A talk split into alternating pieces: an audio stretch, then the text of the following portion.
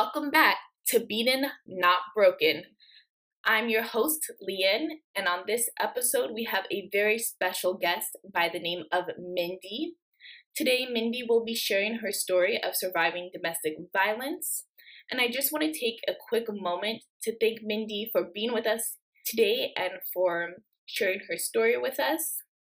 So, Mindy, if you want to take a quick moment and just introduce yourself to the audience, your name, and um, how long you were in a domestic violence situation. Hi, I'm Mindy.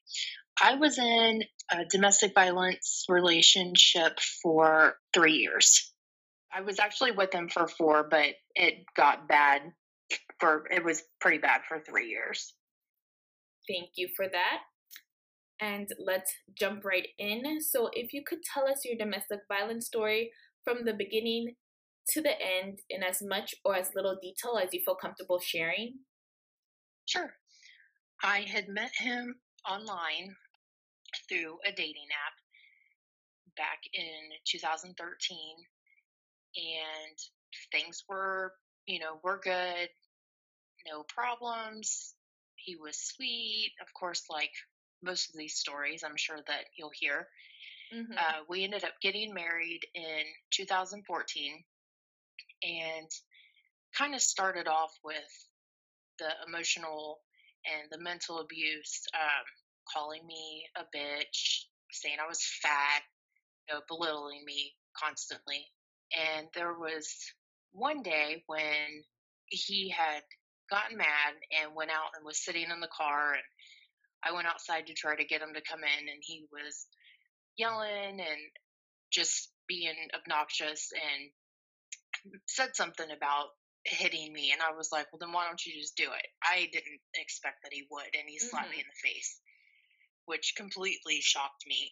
And immediately, immediately he was, you know, oh, I'm so sorry, and that'll never happen again, and didn't happen for um, almost a year. Nothing else, mm-hmm. except for you know the all the emotional and the mental abuse.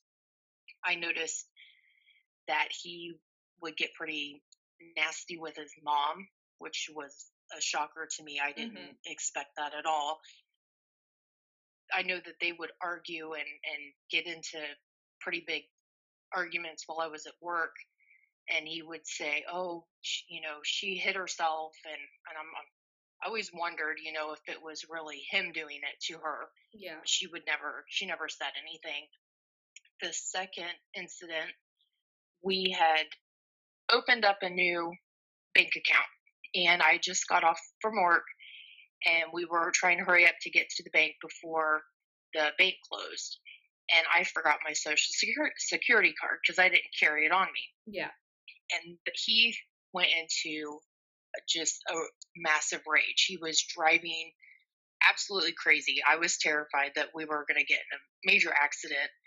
Once we finally got home, he just kept yelling and yelling and so I went in the bedroom just to try to diffuse the situation, and he came in and pushed me back on the bed and started choking me. And just complete shock, you know. I mean, after the first incident, I really didn't think that something else would happen, but that was just being, me being naive. So after that happened, he completely denied it, said he didn't even touch me. And I'm thinking, are you serious? You just walked in here and did that. And he's like, You did it to yourself.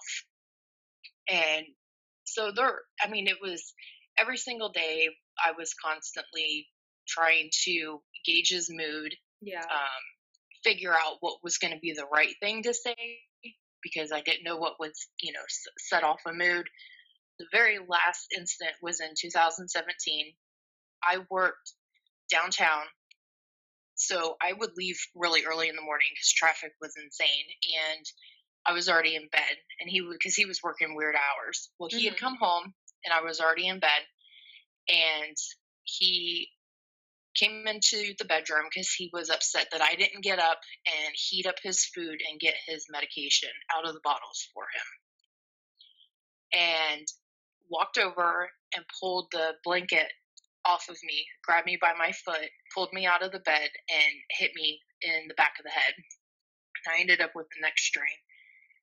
And again, five minutes later, completely denied even touching me.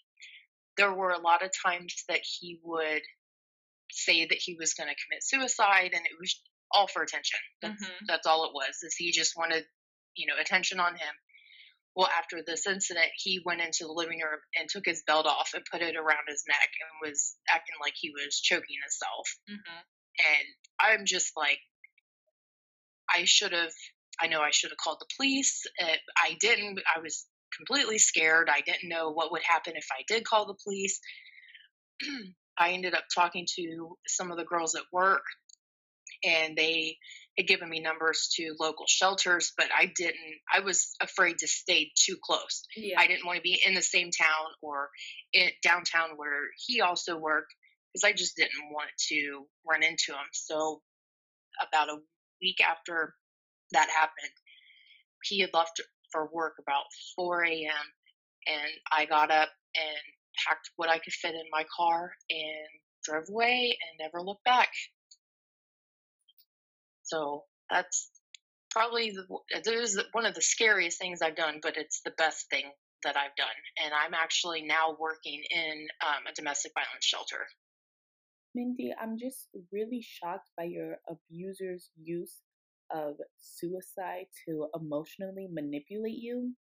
He really created a situation where you weren't only fearing for your own life, but also for his, because I'm sure at the time he was very convincing of his portrayal of being suicidal. And so it just shows how manipulative he really was. Yeah. Thank you for sharing that with me, Mindy. I really appreciate it. And I just have one more question for you, and that is what are your next steps for the future? I'm in a really good relationship now. Um, I'm going to continue working at our domestic violence shelter. Um, I'm a support specialist, so I, I am not one of the advocates, but mm-hmm. I'm just there to answer the crisis call line because um, it's 24 hours. We're staffed 24 hours there at the shelter, um, and it kind of helps give these women some hope that there are there are real people that have gone through this that they're looking at and talking to and know that they can get through it. Uh, it is definitely one of the scariest times is when a woman or you know or man that leaves their abuser because it's the most dangerous time they have nothing left to lose because they're gone so it, yeah. it, it is very scary for for anybody to leave a situation, but there are resources, and hopefully, these women that want to leave or men that want to leave reach out for those resources. Once again, I just want to thank you for your time. I really appreciate you taking the time to sit down with me today and have this conversation. I really enjoyed listening to your story, and I know the audience did as well. Also, I just want to thank you for all the time you're spending volunteering, survivors really need all the support they can get. So thank you for putting so much time in. And that concludes today's episode of Beaten, Not Broken. Tune in next time.